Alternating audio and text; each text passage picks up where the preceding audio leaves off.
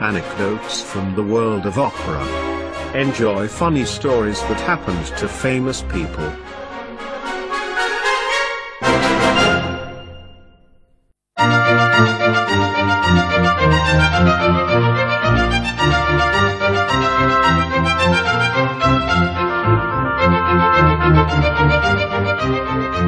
Anecdote number 26. The Diva Francesca Cuzzoni. Part 2 and Conclusion. The War of the Prima Donnas. Handel is a successful composer and theatre entrepreneur in London. For three years he has been able to fill his theatre with his compositions and the prima donna Francesca Cuzzoni. Handel wants to offer a new attraction for the coming season. With Faustina Bordoni he hires a second prima donna. But with this, Handel unwittingly laid the foundation stone for an evil feud of the prima donnas. When the new soprano arrives in London, Handel is delighted. She is handsome, has esprit and good manners. In short, she is the pure opposite of the Cuzzoni. Cuzzoni frets and fumes, and she feels the danger that emanates from her rival. The two can't smell each other. The theatre director Handel is like on coal.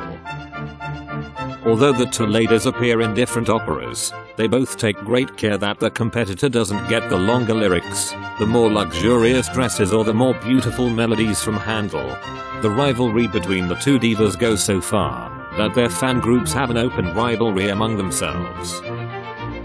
In the second half of the season, the events come to a head. In an opera by Bononcini, the two sopranos have to perform together.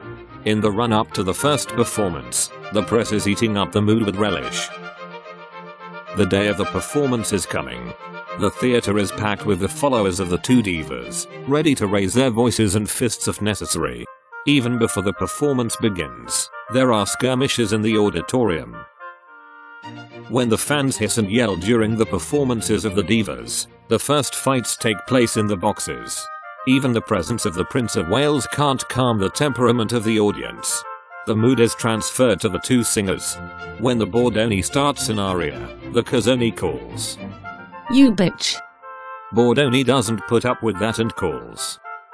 You hooker. Then they grab each other's hair and tear each other's costume pieces. When the two begin to bicker like two market women, the performance is broken off with the cheering of the audience.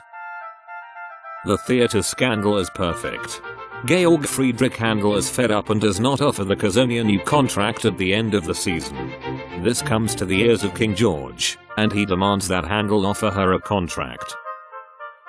But Handel has had enough of the diva's airs and graces and devises a trick. The contract he offers the Cuzzoni includes a nice little sum of money, but he lets it leak out that it is a little less than he offers the Bordoni. Cuzzoni leaves the English capital outraged and accepts an engagement at the Vienna Court Opera. There she annoys those responsible for the opera with excessive demands for money and is soon chased out of the Austrian capital. She returns to Italy. Again and again she tries to finance her expensive lifestyle with engagements abroad. Twice she has to go to prison in Holland and England because she cannot pay her debts. In 1734 she experiences the last climax when she stands on the stage with Farinelli, the most famous of all castrati. The career of the now 40 year old is coming to an end. In 1741 there is a rumor that she had poisoned her husband. To save herself from starvation she works as a button maker and dies at the age of 84 in a poor hospital in Bologna.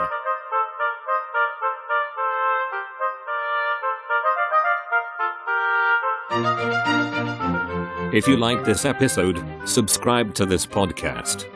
We're happy about your 5 star rating on iTunes and your comments.